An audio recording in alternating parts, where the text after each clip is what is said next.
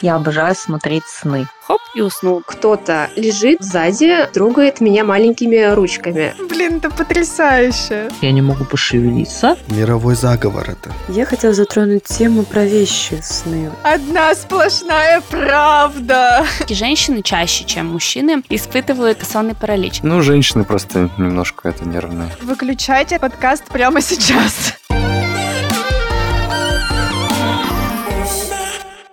Всем привет! Это подкаст «Я боюсь». Здесь мы говорим о страхах, о том, что чувствует каждый, но не каждый готов обсуждать.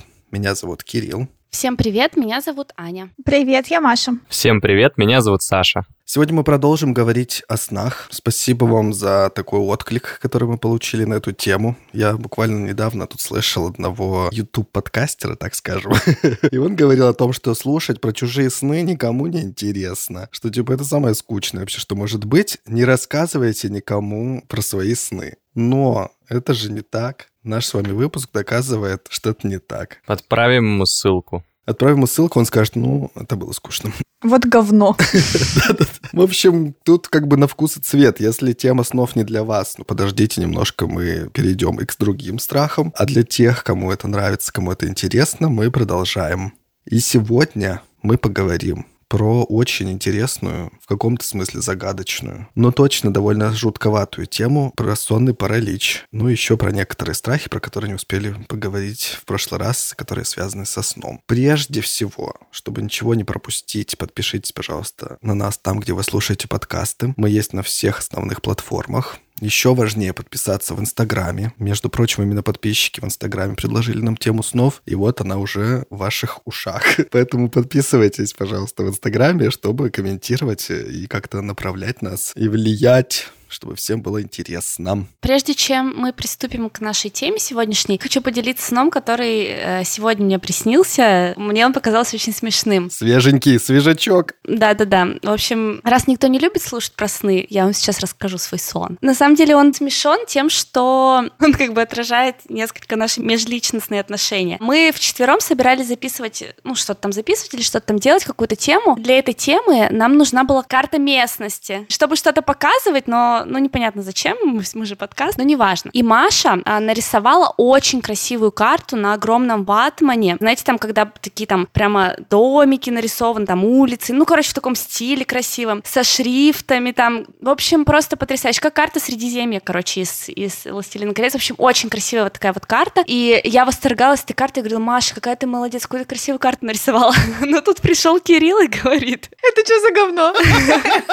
Ничего не говорит, просто берет лист А4 и начинает рисовать на нем улицы, просто такие прямые линии, перекрестки, улицы и подписывать их. Ну, там, условно говоря, улица там Ленина, ну, это, я не помню там название, в общем, вот все это подписывать. И я спрашиваю Кирилла, Кирилл, а что ты делаешь? Маша же принесла карту, может быть, ты не видела, она уже нарисовала. И Кирилл говорит в своем прекрасном стиле, это очень красивая карта, но для наших целей, нашего выпуска и сегодняшней темы она не подходит, на ней ничего не понятно, нам нужна четкая карта, вот я сейчас все улицы тут нарисую, нарисую и сделаю уже по-нормальному все. Желательно нарисованное профессионалом. Да. Маша, в общем, э, очень сильно взбесилась, ушла. Я побежала за Машей и говорила ей, не обращай внимания, ну ты же знаешь, это же Кирилл, он так себя ведет постоянно.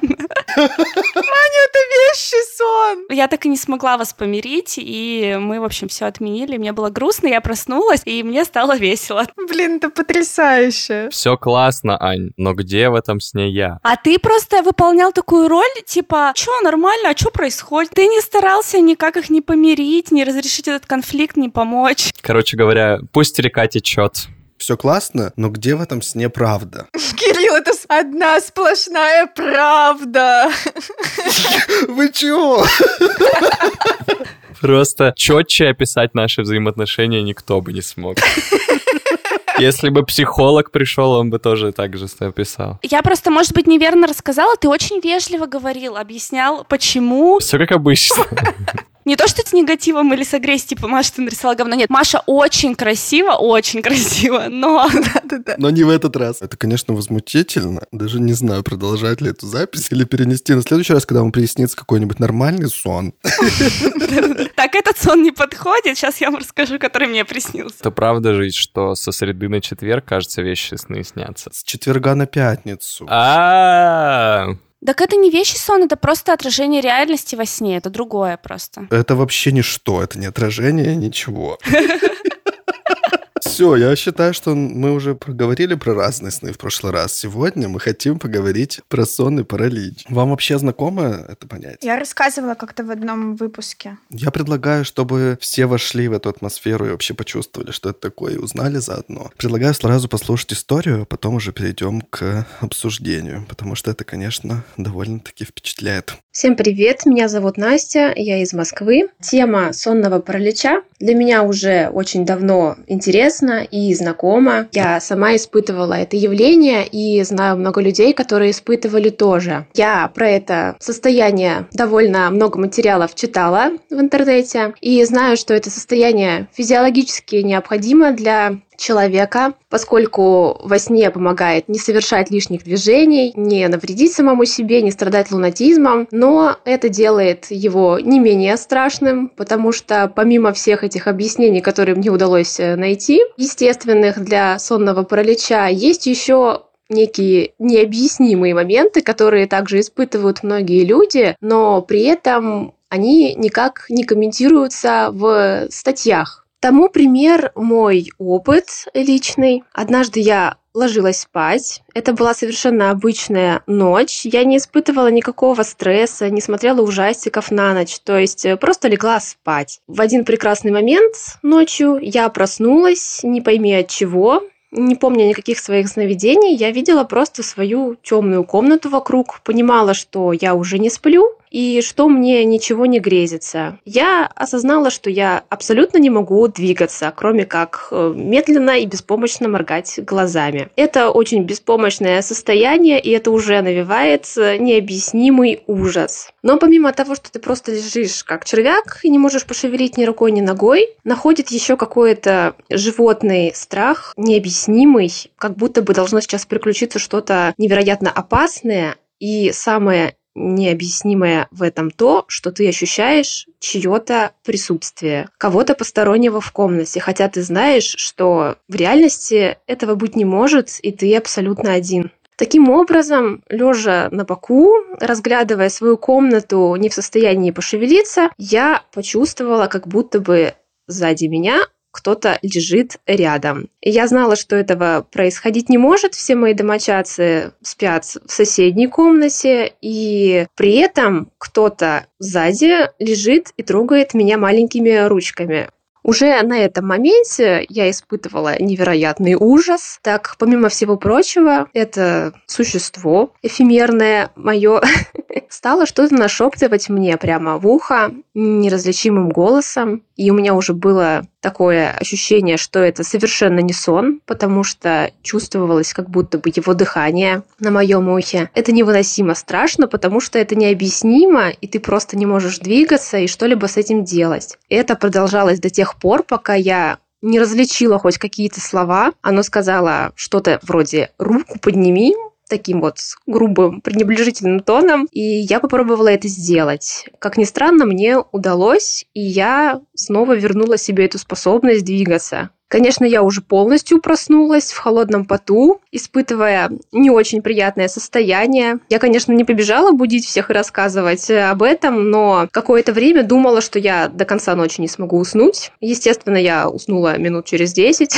но опыт этот остался со мной на много лет. Я помню это очень хорошо, и не хотелось бы повторно это испытывать. Я думаю, именно как раз-таки вот эти необъяснимые состояния делают сонный паралич таким мистическим и загадочным явлением, потому как они происходят не у одного человека, это довольно распространенное явление, поскольку мои знакомые рассказывали мне о похожих ситуациях, Одна из них, например, испытала нечто подобное, только в отличие от меня, она спала в кровати не одна, со своим мужем и с котом. И ей стало очень непонятно, почему она проснулась, и ее кот топчется у нее по груди. Она ощущала этого же кота одновременно в своих ногах. И потом ей тоже начали смерещиться голоса, как будто это что-то, что сидит у нее на груди, говорит ей «дай».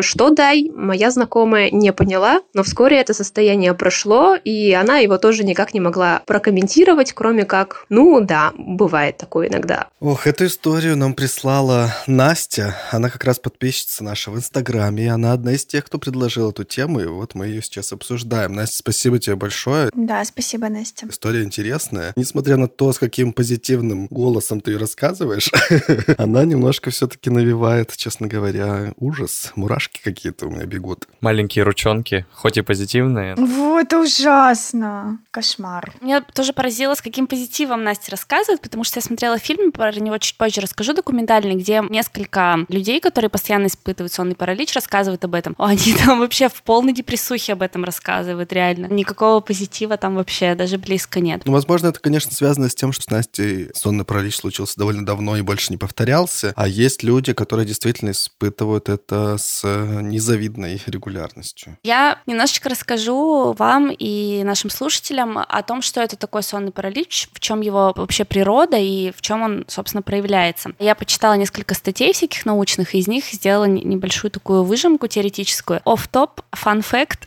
Когда я готовилась, я читала статьи на английском языке, и там были такие формулировки, что типа это происходит в фазу быстрого сна. И фаза быстрого сна на английском это rapid eye movement, быстрое движение глаз. РЭМ-фаза. Угу. Да. И оказывается, группа REM, которая Losing My Religion поет, они как раз называются именно сокращение вот от этой rapid eye movement. Сонный паралич — это состояние, когда пациент, ну, человек пробуждается во время вот этой самой фазы быстрого сна, когда наступает атония, так называемая, это вот отсутствие нормального тонуса скелетных мышц, когда мозг подает, не буду грузить э, этими всякими терминами, когда мозг подает сигнал телу онеметь. Остолбеней. Остолбеней, да. Кирилл, откуда это в тебе? Это во всех, Маш.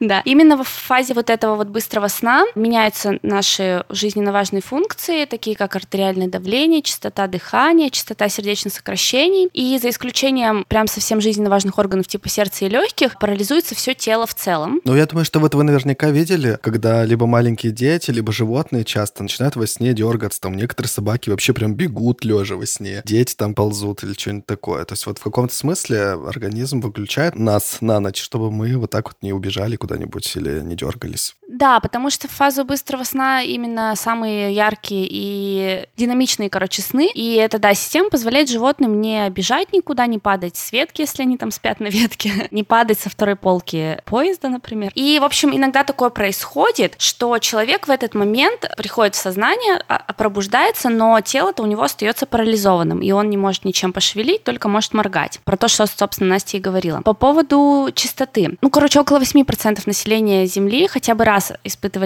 сонный паралич. Намного более высокие показатели у студентов, видимо, потому что они постоянно в стрессе. Где-то около 30% студентов говорят о том, что не испытывали хоть один. Также пациентов психиатрических больниц, это больше 30%. И по статистике женщины чуть чаще, чем мужчины, испытывают сонный паралич. Ну, женщины просто немножко это нервные. Какие черты личности? Но, опять же, исследований на самом деле очень мало. И часто сонный паралич, например, это сопутствующее состояние нарколепсии. Когда тоже стал что-то об этом читать, я подумал, что это вообще максимально странно. Что, в принципе, исследований сна очень мало. Я сразу подумал о том, что, например, исследования океанских глубин как бы считается, что очень мало. То есть мы исследовали космос лучше, чем глубины Земли какие-нибудь. Как будто бы какие-то огромные важные пласты нашего мироздания мы берем такие, ну ладно, мы это не будем изучать, мы просто пойдем погуляем. Слишком сложно, ребят. Возможно, не сильно прикладное значение имеет. Ну, окей, там что-то во сне происходит. Ну да. Как не прикладное? Мы спим 24 часа в сутки. Это не все, Кирилл.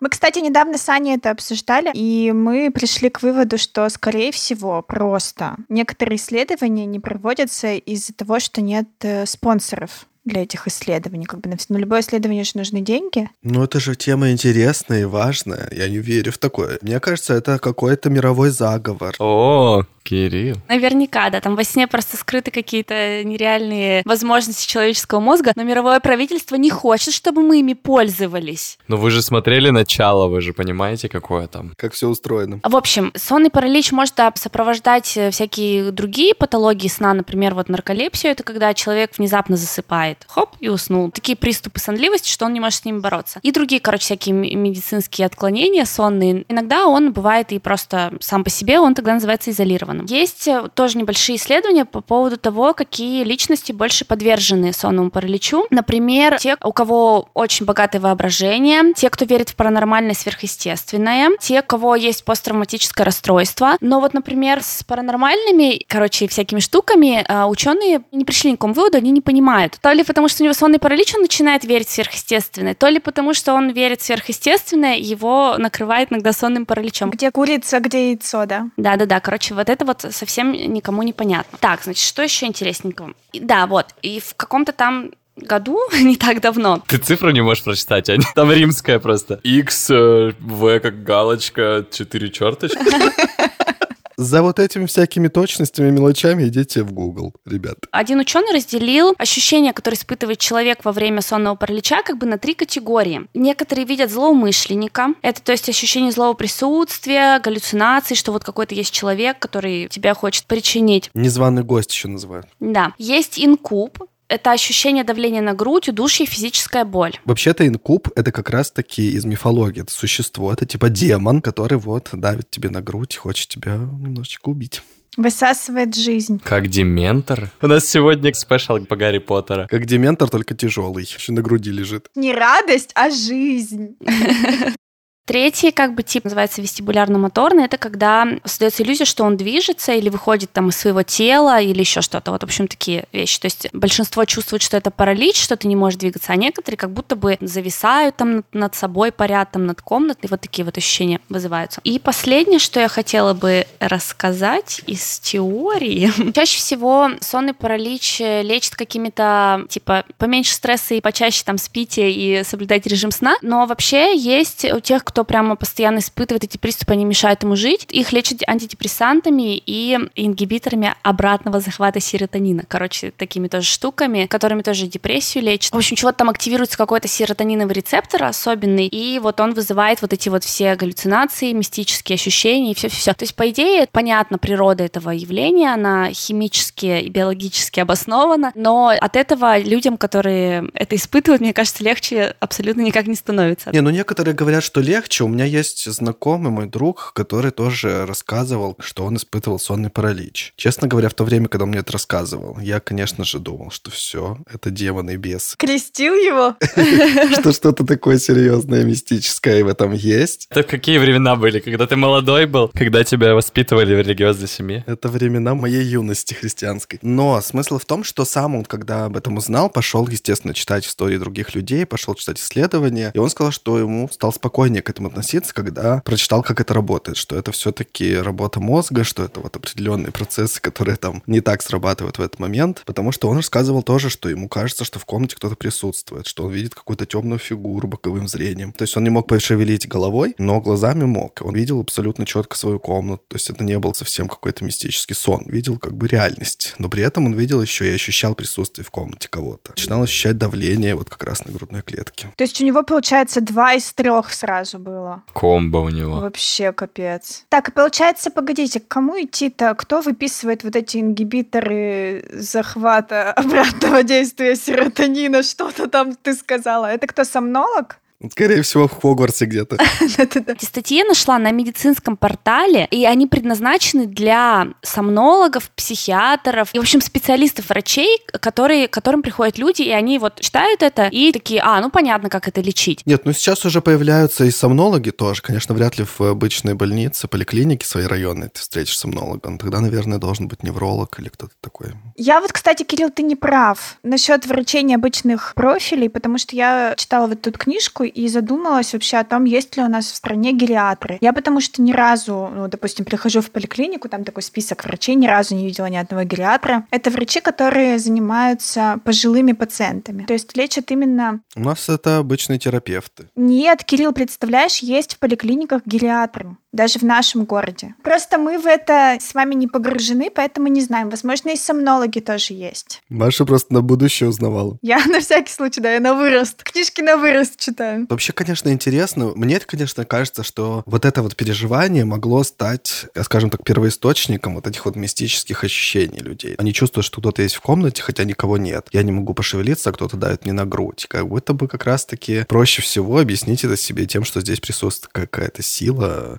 демоническая там или еще какая-нибудь, и отсюда вывести целую теорию. Тем более, когда люди чувствуют ручки, извините меня, маленькие. Это вообще до свидания. Блин, это вообще это ужасно. Если бы я почувствовала на себе маленькие ручки, блин, я бы, мне кажется, умерла в этот же момент. Но это потому, что детей не любишь, Маш. Хотите, я вам расскажу, как э, раньше считали, ну вот в разных странах, какие явления сейчас можно объяснить сонным параличом? Мне нравится, Маш, что ты спрашиваешь. Конечно, мы скажем, да не, давай... э, В следующий раз давай. Не, ну может вы так и скажете, откуда ж я знаю? Давай не будем мы сегодня этой историей заниматься. Ворошите там. Короче, в Японии есть отдельный термин вообще для сонного паралича. Он называется канашибари или канашибари. Уже страшно звучит. Да, сразу же прошу прощения за произношение. И у них есть несколько причин для наступления канашибари. Первая из них — это одержимость, когда в человека вселяется инугами, кицуне или тануки. Это блюдо же просто из ресторана. Вот, Кирилл, я вспомнила, где я слышала это слово. Тануки. А суши, если вселяются, ты как себя чувствуешь? Отлично. Запеченный с курой, там вот это, Филадельфия. Если с тобой это случалось, нужно было позвать э, что-то вроде священника Сюгензя, и он изгонял из тебя духа. Дух изгонялся навсегда и исчезал. Про Тануки мы сегодня только с вами говорили в нашем бытовом разговоре. Да, да тебе о чем и говорю. Самое страшное вообще из всего вот этого в Японии мне показалось Макура Гаеши. Это Это сестра Хашиши Кусамы. Примерно, да.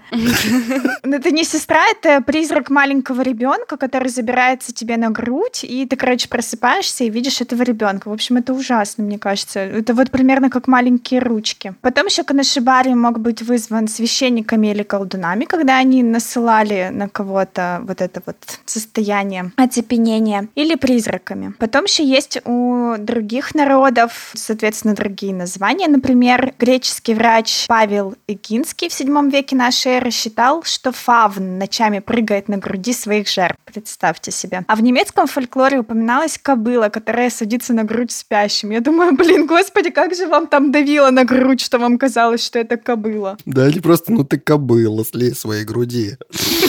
Существует еще легенда о суккубах и инкубах, и Таня уже о них упомянула. Ночных демонах, которые стремятся заняться сексом с людьми. Об этом мы, наверное, еще немножко попозже поговорим. Обязательно. В современном языке, например, в английском, есть отсылка к демону Маре. Например, кошмар э, на английском nightmare — это как раз относится к Маре демон, который, в которого верили жители многих стран Древней Европы. И тут есть еще несколько поверий, но они все примерно похожи. Это либо ведьма, Везде кобылы. ну да, ну либо какие-то бытовые. Так, знаете, что очень странно? Я не припомню, чтобы в Би- в Библии хоть раз вообще упоминался сонный паралич в каком-то виде. Ты про одержимость, наверное, мало читал. Так, извините, я все знаю про это. Просто не- этого нет там. Я бы хотела добавить к Машиным историям, что я нашла тоже одну статью персонажа бразильского фольклора. Ее зовут Писадейра. Это старуха с длинными ногтями, которая прячется по крышам по ночам и топчет грудь спящих на полный желудок людей. То есть еще немножко функция такой морализаторская. Не жри. Не жри, да. Ну, и интересно, что как раз она топталась на тех, кто покушал на ночь и еще и спит на спине, то есть животом вверх. Как раз э, в научных статьях говорится о том, что чаще всего сонный паралич происходит с теми, кто спит на спине. Да, я тоже это слышала. Я на животе. Я на боку сплю. Кирилл, ты стоя? Вы что, выбираете это? Я сплю на всех сторонах своего тела. Да, я лицом в подушку просто сплю. Я так иногда задыхаюсь, но зато нет никакого сонного паралича. Зато мне классно после этого, да, Маш? Да, да, да. Я думаю, что мы можем отдельную статью написать на Дзене, например, про вот эту мифологию, потому что тут довольно много всего, и читать об этом Все не перечислишь. Мгм. долго, да, долго. Поэтому читайте на Дзене, появится статья. Отличная идея. А, кстати, в современном мире, мы э, про мифологию поговорили, в современном мире многие говорят о том, что их инопланетяне похитили. Ощущение, что ты не можешь пошевелиться, это же вообще классика описания пришествия инопланетян. Я прочитала статью э, 2017 года на BBC.com о том, что э, женщина заявила, что ее изнасиловал покемон. Но это было в 2016 году, годом ранее. Блин, я вам сейчас вообще зачитаю. Это, это очень э, страшно на самом деле. А какой покемон там говорится? Нет, Какой? Слоупок? Я помню только Слоупока, простите. Да в смысле, я всех помню, мне кажется. А Пикачу, а Бальтазавр. Ну, Пикачу — это классика. Пикачу не мог изнасиловать. А Сквиртл, а Вот Чермандер. Сквиртл? Заткнитесь! Это мы еще до второй фазы не дошли там. Да-да-да-да. Женщина легла спать, предварительно поиграв в Pokemon Go. Помните, наверное, такую игру? Ну, кто-то помнит. Алды в чате. Той же ночью она проснулась, почувствовала, что на нее навалилось что-то тяжелое. Она открыла глаза. Ну, это Бальтазар, конечно. Псайдак, Саш. И по ее словам увидела, что ее домогается оживший персонаж этой игры. Не человек в костюме покемона, а настоящий покемон. Блин, мне кажется, это вообще умереть можно от страха. Это что за покемон? Это мечта. Мечта, Кирилл! Что придумал? Я думаю, что, извините меня, мир сошел с ума на покемонах. Для многих это мечта — увидеть покемона в реальности, а он еще и к тебе так подкатывает. Не, погодите, домогательство — это не ласково в любом случае. Нет, это очень плохо, это не ласково. Короче, женщина попыталась повернуть голову, она увидела, что ее муж спит рядом, но он ничего как бы не понимает, ничего не замечает. А она попыталась сопротивляться этому существу, которое ее придавило, и в результате смогла встать. А похотливый покемон тут же исчез. Осмотрев квартиру, никого не найдя, женщина сообщила в полицию, что подверглась изнасилованию. Ну, в общем, конечно же, никто не принял всерьез ее заявление. Даже мы. Ну да. Но новости разлетелись по всему миру. Да это просто промо к Pokemon Go, Маш. Возможно, я надеюсь. Она, извините меня, и смогла шевелиться, и голову поворачивала. Те, кто описывает сонный паралич, редко говорят, что могут шевелиться. Дизлайк этой новости. Хорошо. Мы перешли в новый формат, да? Будем читать новости и говорить «Класс! Лайк-дизлайк!»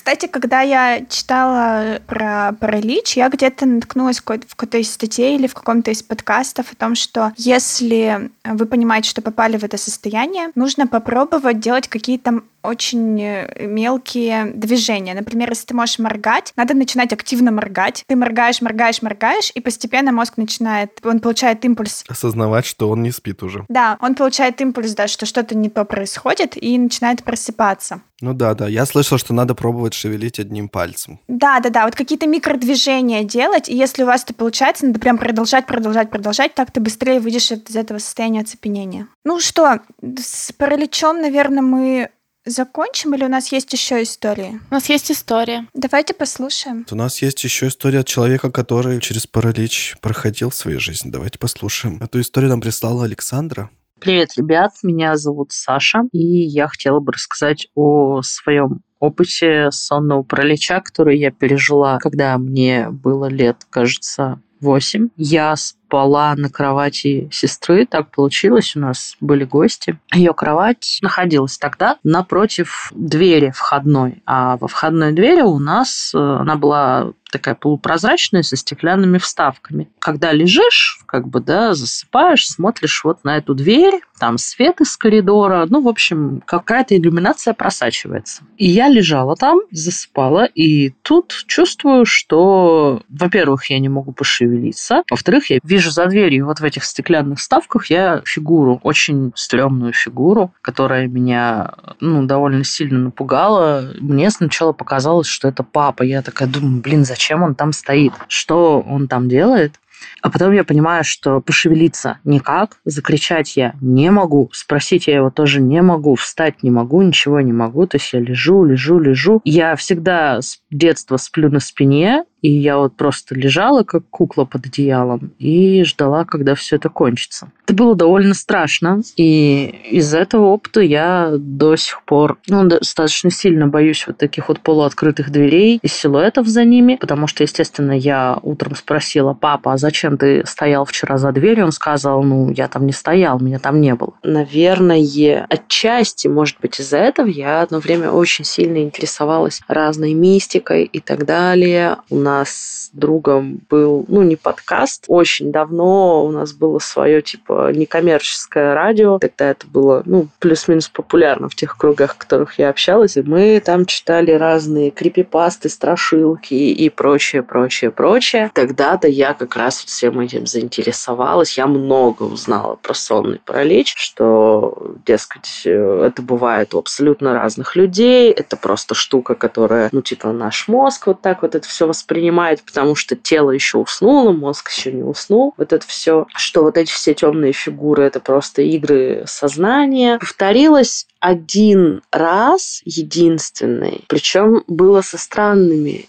деталями. Я спала у себя в квартире, а мне вот в этом вот видении сонного паралича почему-то казалось, что я дома у моей бабушки, потому что там на стене висел очень характерный бабушкин ковер. И там было, в общем, тоже темная фигура, тоже мне было сложно пошевелиться. Это уже был ну, сознательный возраст, сколько мне было, может быть, лет 18, может, где-то около того. Ну и все. Периодически я сталкиваюсь с тем, что кто-то из моих друзей похожий опыт переживал. У меня есть друг, у которого сонный паралич бывает каждый год. Мне кажется, что это очень страшно, когда такое происходит в детстве. Потому что все равно во взрослом возрасте ты хотя бы ну, кому-то расскажешь, кто-то поделится с тобой опытом, ты пойдешь гуглить, ты как-то вообще, ну, я не знаю, мне кажется, что в детстве ты совсем беспомощно себя чувствуешь, когда ты не можешь двигаться. Я согласен, а в взрослом возрасте ты еще можешь повоздействовать, типа кровать в комнате, например, ставить не лицом, чтобы ты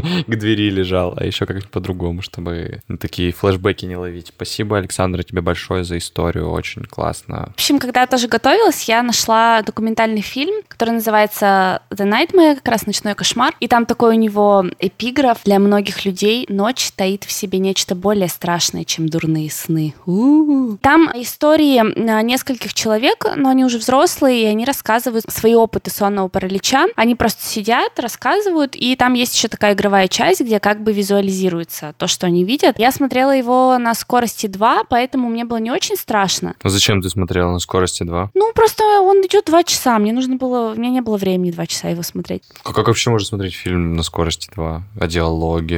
Да, Саня, документальный фильм. И что? Там рассказ просто, там они рассказывают. И Снайдер Кат, может быть, ты смотрела на 2х2 скорость? Снайдер Кат я бы вообще вырезала бы из своей памяти.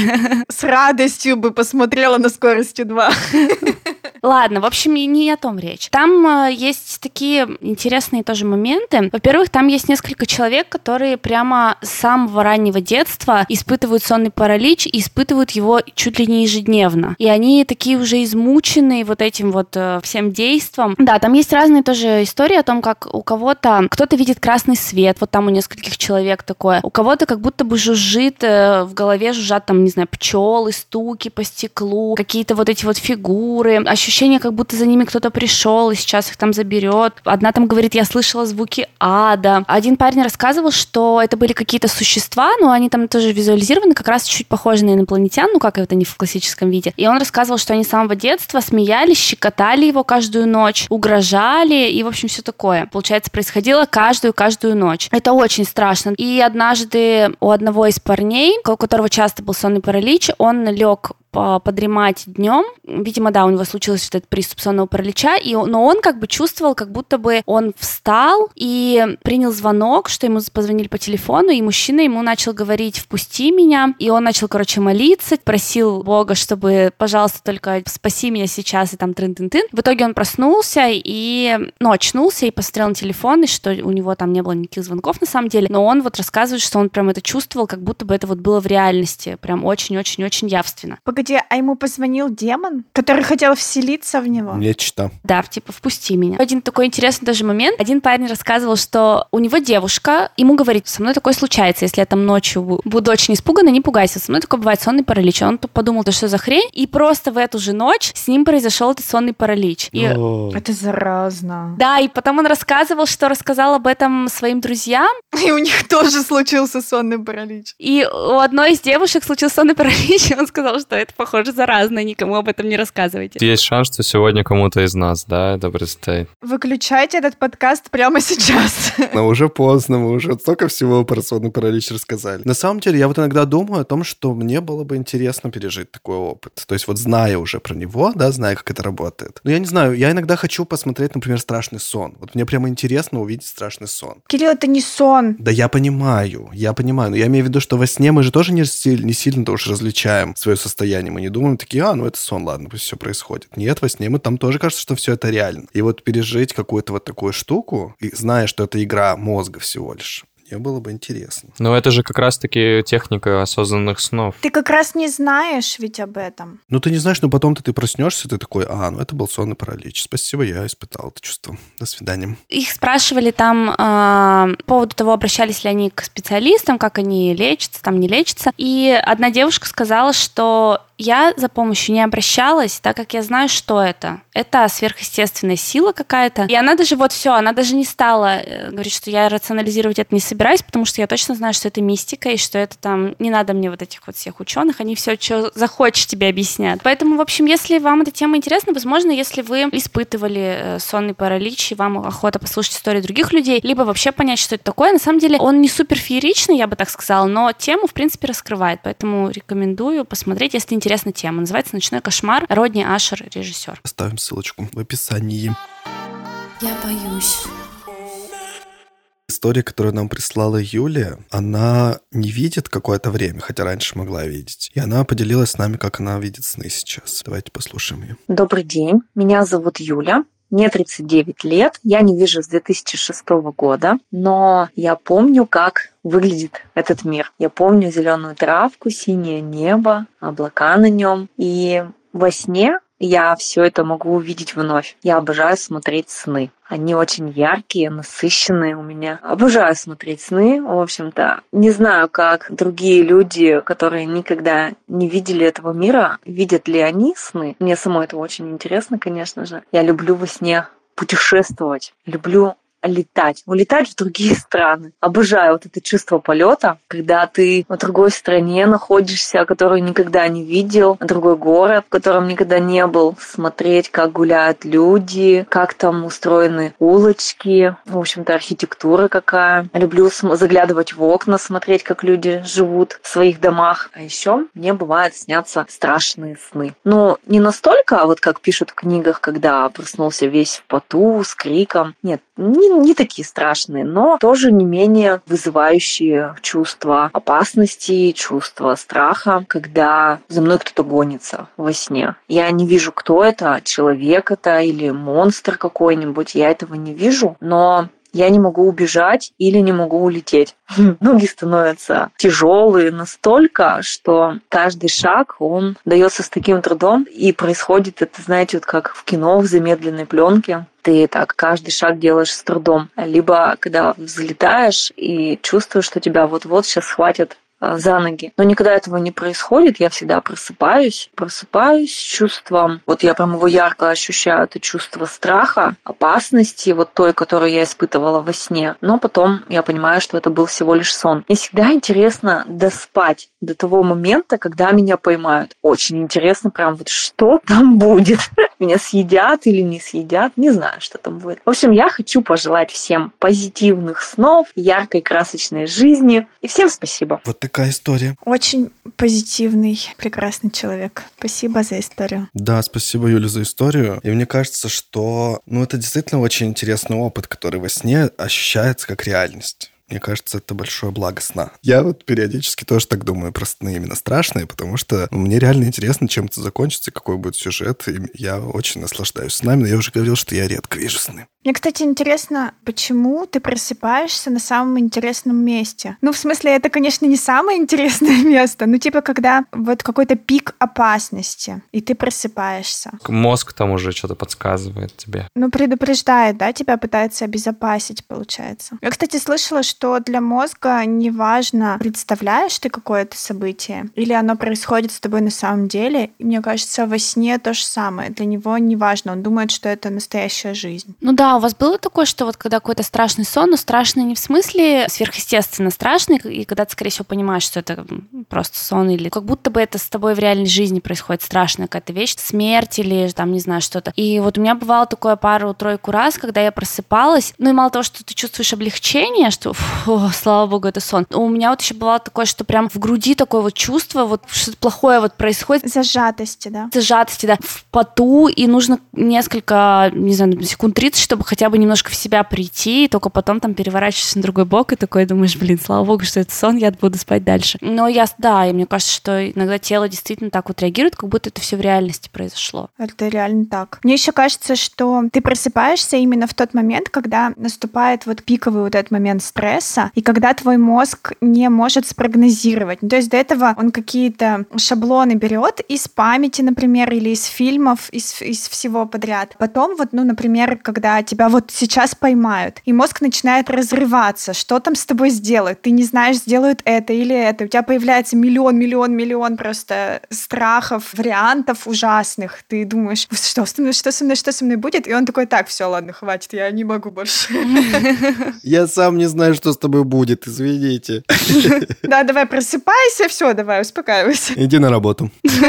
Да. Я бы тоже хотела, кстати, узнать, какие сны видят люди, которые никогда в жизни не видели. Мне кажется, там что-то просто потрясающе сюрреалистичное. Но мне кажется, мы никогда не поймем этого, даже если они расскажут, потому что, ну, блин, мы просто на разных языках как будто бы разговариваем, визуальных. Вероятность получить такую историю у нас есть. И, в принципе, мы готовы, мне кажется, разговаривать про сны еще. Поэтому, если у вас есть желание, присылайте нам свои истории, ваши страшные сны или ваши какие-то ситуации, которые во сне с вами приключились, или в том числе какой-то необычный опыт, который вы переживали. Мне кажется, что из этого может получиться и еще один интересный выпуск. Да, это очень интересно. Я не знаю, кто сказал, что неинтересно слушать чужие сны. Я люблю, кстати, кошмары свои рассказывать, потому что они становятся менее страшными. Рассказывать, Маш, понимаешь, рассказ ключевое.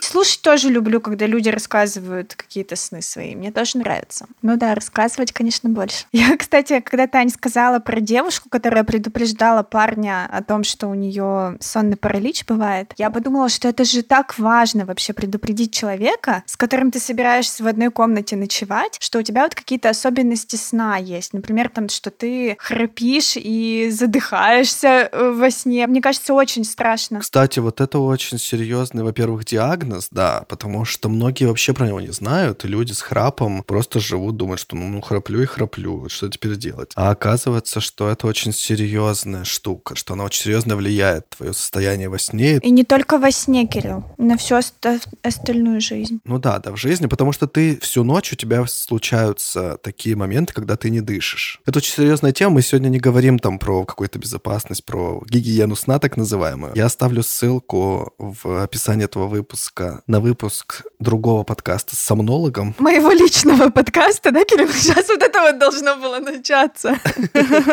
Нет, нет, нет. Это как раз вот подкаст, он называется «Сережа и микрофон». Там к нему приходил в гости специалист-сомнолог, и как раз вот в этом подкасте прозвучали слова про то, что слушать чужие сны вообще никому не интересно. Но зато там много всяких теоретических вещей. Сходите, послушайте, ссылка в описании есть. Я боюсь.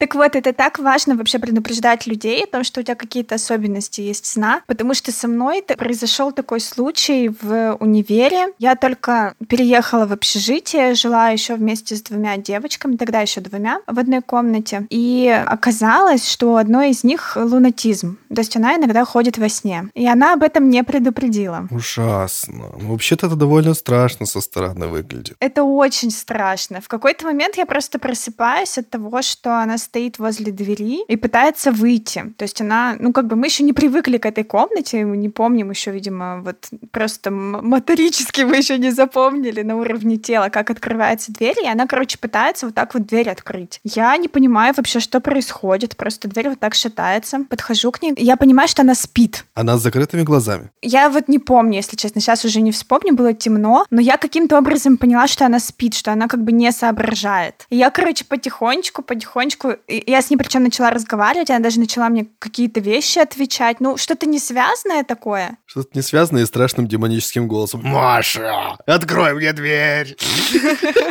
В итоге я уложила обратно в кровать и сама уснула. И я на утро спрашиваю, это что такое было-то? Она говорит, а, ну, у меня такое бывает. Я во сне тут иногда хожу. Блин, почему я об этом не знала?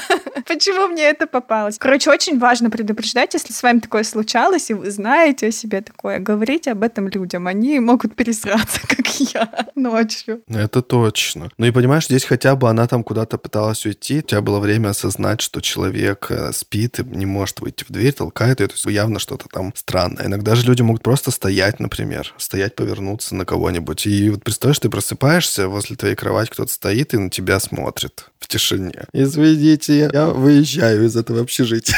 Маша бы на следующий день сказала. Да-да-да, ты только с человеком познакомился, представляешь? Ну, Мне на самом деле хорошо, что у нее не получилось выйти, потому что прикинь тебе, если бы она ушла ночью. И, между прочим, вот это явление, оно тоже связано с той самой функцией, которую мы обсуждали, функцией организма, когда он отключает двигательную активность. А вот в этих случаях, в таких нарушениях, наоборот, он не блокирует двигательную активность, и мозг по вот старым действительно шаблонным каким-то привычным действиям начинает существовать своей жизнью. Часто рассказывают, что люди в этот момент заторможены, то есть они не могут совершать быстрых действий. Но вот какие-то привычные действия более медленно они могут совершать, в том числе там открыть дверь или одеться, или медленно там куда-то пойти. То есть вот эти вот все истории с лунатиками, так называемыми, как их раньше называли, это, конечно, впечатляет вообще. А сейчас как их называют? Сомнамбулизм это, по-моему, называется.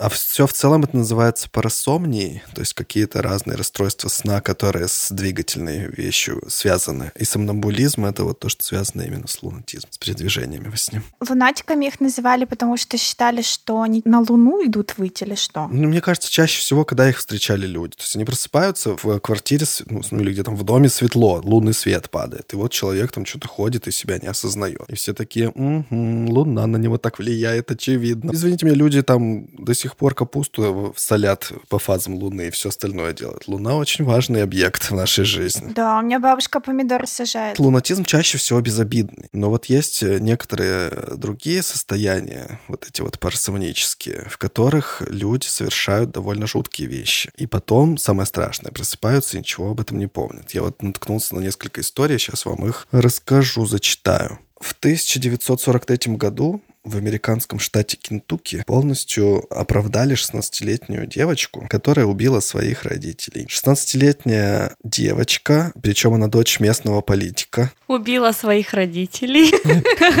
В штате Кентукки в 1943 году. Прости, Кирилл. Вы такие внимательные, молодцы. Так вот, эта 16-летняя девочка ночью расстреляла своих родных. Э, Погиб ее отец и шестилетний брат маленький. А мать вообще чудом там осталась жива, тоже была ранена и все такое. И потом выяснилось, что ей казалось, что она защищает свою семью от бандитов. То есть она вот в этом сонном состоянии встала, пошла, нашла оружие, видимо, которое хранилось, поскольку это штат Кентукки, я вам напомню, где разрешено оружие. Она пошла, нашла это оружие и просто пошла и всех расстреляла. И больше того, ну, то есть как бы понятно, что ей сложно было посадить с таким диагнозом. Она легла в психиатрическую больницу, через год оттуда вышла и оказалась на свободе при том, что совершил довольно страшное убийство. Похожий случай произошел в Испании э, в 2001 году. 58-летний мужчина Антонио Ньетто приснился ему, короче, кошмар о нападении стаи агрессивных страусов, и он от них во сне всячески отбивался и пытался вообще спасти свою жизнь. Но когда очнулся, обнаружил, что он во сне убил свою жену и тещу. Ну, его, правда, приговорили к 10 годам э, нахождения в психиатрической клинике, какого-то там интенсивного лечения. Но это жутко. То есть тебе снится одно, ты там от кого-то отбиваешься, а это же тоже нередкая ситуация, когда тебе снится какое-то приключение, вот ты думаешь. Страус. Какой-нибудь страус. Ну, видишь, это в Испании был для него, он, может, страусов разводил, я уж не знаю подробности. То есть для него это явно была какая-то вот ситуация, которую он ощущал как реально. Погоди, но он, получается, во сне убивал страусов. Бил страусов, Убивал. которые на него нападали, Маш. Убивал. Убивал животных. Убивал животных. 10 лет получи. Ты хочешь, чтобы он это сказал? Все справедливо. Маша провокатор вообще. Просто прокурор такая, так, он убивал. То есть во сне он убивал. Я правильно услышала? Господа присяжные, запишите это.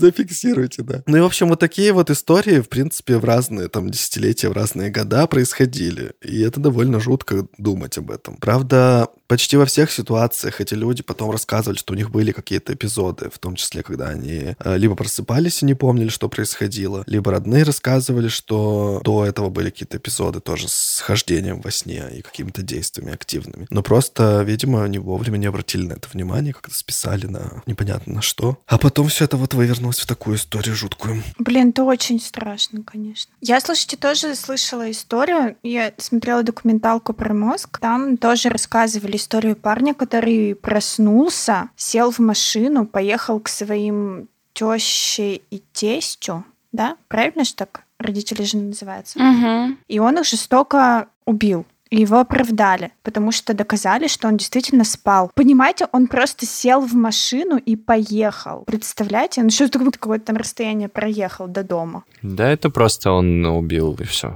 поэтому без, без сна. Да нет, у них там были прекрасные отношения, и вообще все было замечательно. Ну вот, вот что-то случилось во сне. Он даже, не, по-моему, там не говорили, что ему что-то снилось. Там очень много исследований всяких провели над ним, но вот доказали, что он действительно спал. Это вообще просто взрыв мозга. Так, давайте к позитивненьким последствиям перейдем. Что там было про насилие? Кто хотел рассказать? Саша, в смысле позитивненьким? Насилие? Про сексонмию. Вот, про сексомнию. А, это не про насилие. Это про удовольствие. Да-да-да. Это тоже одно из вот этих вот э, пара состояний, которые бывают во сне. Это так называемая сексомния. Или сексомния, я точно не помню. Но смысл в том, что люди, точно так же находясь во сне, начинают проявлять какую-то сексуальную активность. Либо там приставать к своему партнеру, либо даже говорить какие-то слова, там предложить заняться сексом, или вот это все, какие-то подкаты делать. Партнер воспринимает это как сексуальную игру. Типа, ой, как и неожиданно и приятно. Здравствуйте, ночные встречи. Все происходит, с утра какая-то обратная связь дается, видимо, я так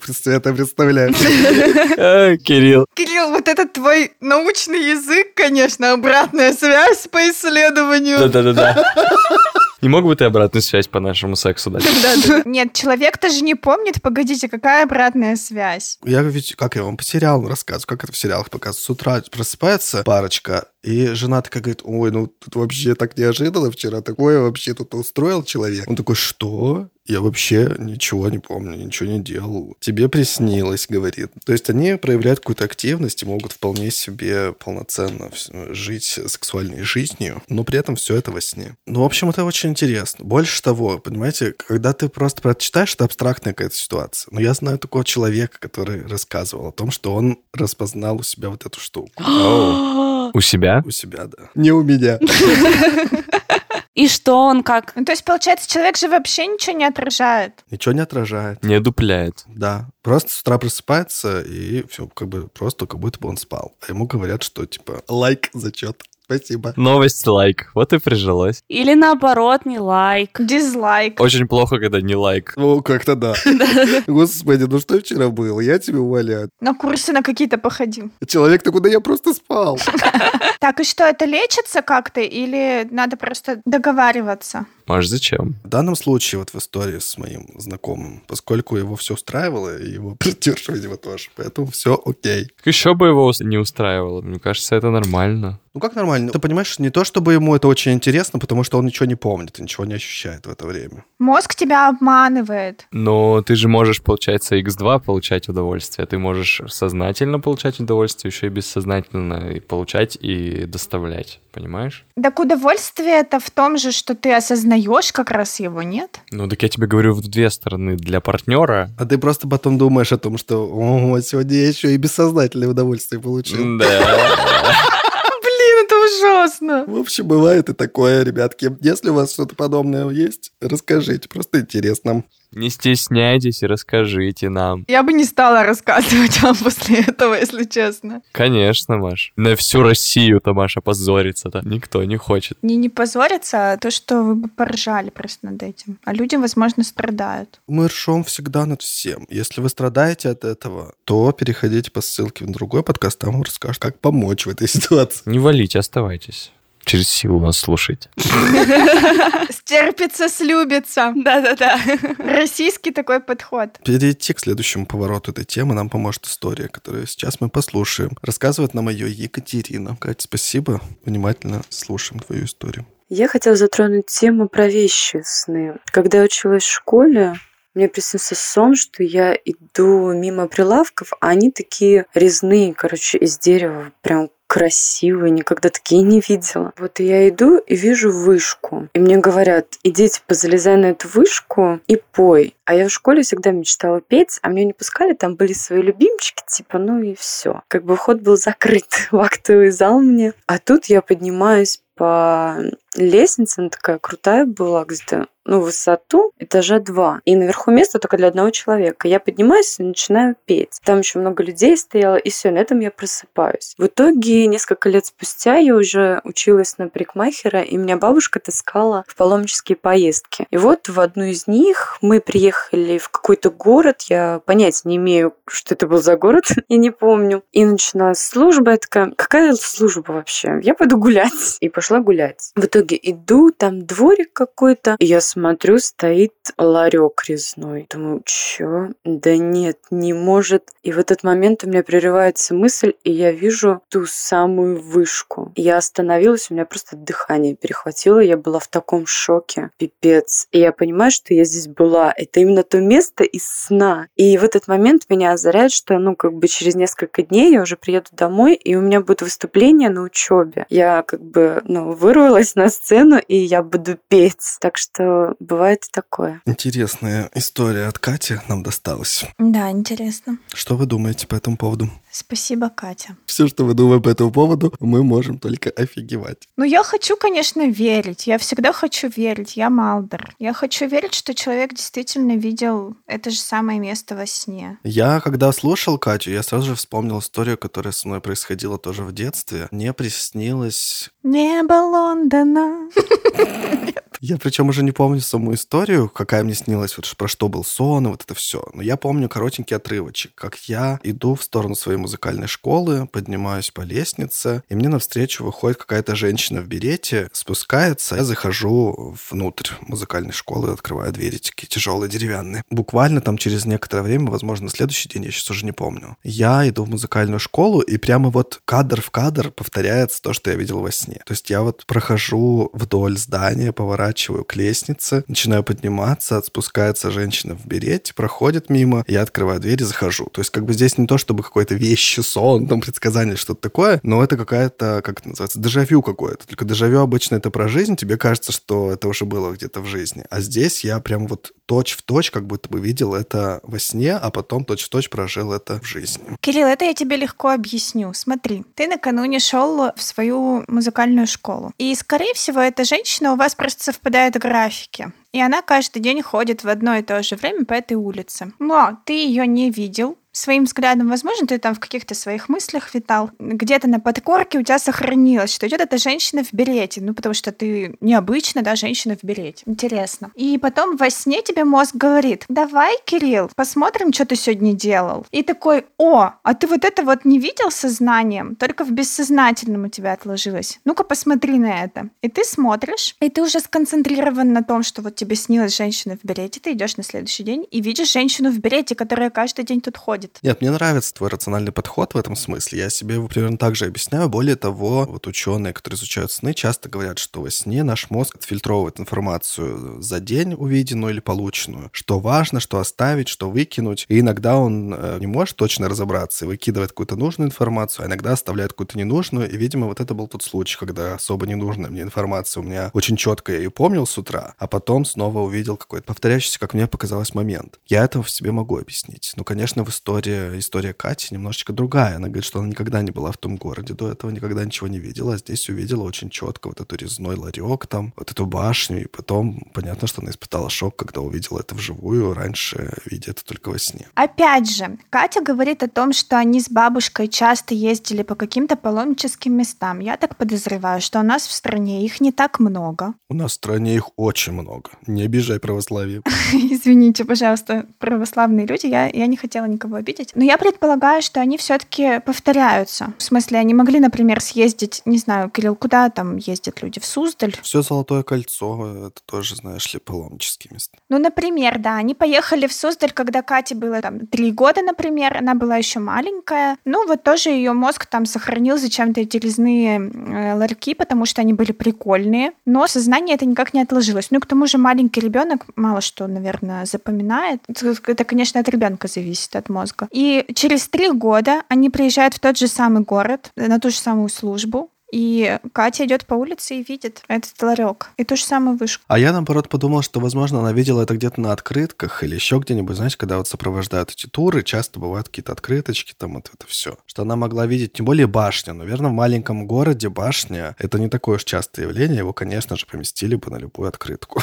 И она могла его когда-то давно видеть, а потом уже его себе вообразить во сне. Но это, конечно, все рационализаторство. Я думаю, что у Кати еще это закрепилось как что-то прям вещи, сон, именно потому что это связано было с музыкой. То есть она очень хотела в детстве этим заниматься, но у нее не было возможности. А тут она уже занималась вообще другими вещами, но в том числе выступала, и у нее как бы хоп, все это соединилось, скрепилось в одну вещь. Но это все равно интересно. Да, это мне кажется интересно, и даже если пускай это там где-то подсознание подкинуло, но это все равно прикольно. Мне кажется, это тот вид веры, ну такой типа в магию, в чудо, не знаю, в волшебство, который никому э, не приносит вреда. Ты просто думаешь, ой, волшебно, как мне сегодня. И это прикольно, хотя ну, у меня такого опыта нет, поэтому мне сложно сказать. Но если бы был, я бы, наверное, тоже бы говорила бы всем, о боже, я видела вещий сон. Но у меня вот не было такого. Мы вообще, кстати, много же говорили про толкование снов, и вот в прошлом выпуске зачитывали прям кусочки толкователей всяких. Я слышал такое интересное мнение от специалиста, который занимается с нами, что в узком смысле или вообще в частной ситуации действительно возможно толкование снов. Как это работает? Например, человек там постоянно нарушает правила дорожного движения, перебегает там дорогу где-нибудь в неположенном месте. Его мозг знает, что это опасная ситуация, и пытается каким-то образом триггерит и какие-то хочет ему звоночки подкинуть. И вот начинает ему показывать во сне какую-нибудь аварию, или начинает во сне как-то, ему, ну, в общем, намекать на опасность, всячески показывать, что что-то здесь не так, что-то может случиться. И потом что-то случается, либо там машина его сбивает, или чуть не сбивает, или еще что-нибудь такое. И человек такой,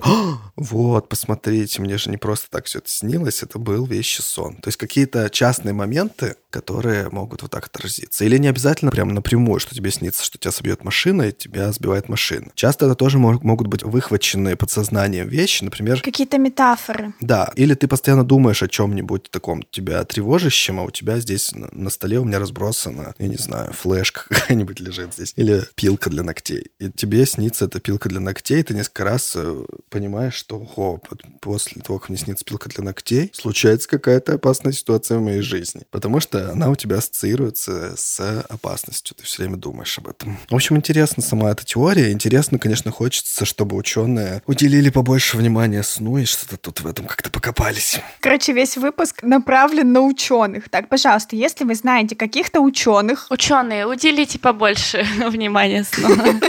Мне кажется, вообще мозг это такая штука прекрасная, чудесная и как будто бы волшебная, до конца не изученная. И поэтому я вообще хочу верить, что реально есть вещи сны, потому что мы просто еще не до конца изучили мозг. И вообще всякие прикольные штуки с сознанием и бессознательным, только из-за того, что это не до конца изучено. Ты прямо мистическое в это вкладываешь? Ты имеешь в виду, что вещи сны прям вот из разряда того, что ты не мог этого знать, но узнал из сна? Конечно, не ангелы посылали это, как в книжках. То есть ты имеешь в виду, что мы просто не понимаем, как мозг обрабатывает информацию, а он может нам посылать какие-то сигналы в этом смысле. Ну ладно, в этом смысле мне тоже хочется верить. У тебя были вещи сны, Саш? Кроме собак. Сто процентов. Кроме собак и пока еще угона моей машины. Нет. Я больше тут склонен к мысли Кирилла про дежавю, что, короче, все, что происходит, оно как будто бы мне уже снилось. Я не считаю это вещим сном, я считаю это как раз-таки вот... Багом. Ну да, да. Дежавю, когда кажется, что это происходило. Я вообще тему дежавю очень сильно люблю, но это не тема нашего выпуска сегодня. Но в целом просто мне нравится это ощущение, когда ты такой типа, о, как будто бы это уже было. Спасибо, что вы были с нами. Если вы дослушали до этого момента, вам респект. Если у вас появилось желание поделиться с нами своими снами, какими-то историями, связанными со снами, пугающими или просто таинственными, то не стесняйтесь, приходите к нам в Инстаграме, в Директ или ВКонтакте в личные сообщения, или записывайте просто свою историю на диктофон, отправляйте нам на почту. Вообще все контакты, все ссылки, все, о чем мы сегодня говорили, есть в описании выпуска. Просто туда загляните, переходите по этим ссылкам. Если вы слушаете нас на Яндексе, и там у вас нет описаний выпусков, то бегите к нам в Инстаграм, и нас очень легко найти. Подкаст Time Afraid. Ну да, если, кстати говоря, у вас какие-то такие истории, которых вы немножко стесняетесь или не хотели бы, ну, скажем так, рассказывать о них от себя, то вы нам про это напишите, мы их анонимно можем зачитать текстом, если не хотите свой голос полить. Или а, можем поставить, но просто без имени, и никто вас не узнает, зато ваша историю все услышат. Давайте еще менять голоса, вот эти вот, как, знаете... Я, я там... Мы себе будем менять голоса? Нет, нет, людям. Это как, знаете, когда человек сидит спиной к кому-то и говорит «Я...» Хочу вам напомнить, что у вас есть возможность при желании отправить нам донат. Это может быть любая сумма, есть ссылочка в описании этого и других выпусков. Нам будет очень приятно. У нас вообще-то достаточно много расходов, и мы их будем рады разделить с кем-нибудь. Если, в общем, есть такое желание нас поддержать, вы можете это сделать, нам будет очень приятно. Не то что личных расходов. Нет, нет, не личных, именно подкаст. Спасибо всем, кто уже донатит. Мы читаем ваши сообщения, потому что там можно не только отправить какую-то сумму, но и написать какое-то сообщение, которое к нам придет, мы его прочитаем, обязательно что-нибудь с этим сделаем, сделаем какие-то выводы. А если вы там оставите, например, ваш ник в Инстаграме, то мы еще и поблагодарим вас и упомянем, и обязательно передадим вам приветы адресные. Да, спасибо большое, спасибо вам, ребята. Сны — это очень интересная тема. Я надеюсь, что мы еще получим несколько историй и сделаем обязательно выпуск с продолжением. На этом все. Подписывайтесь, ставьте лайк. Все боятся, не все об этом говорят. Пока. Пока-пока. Пока-пока. Пока.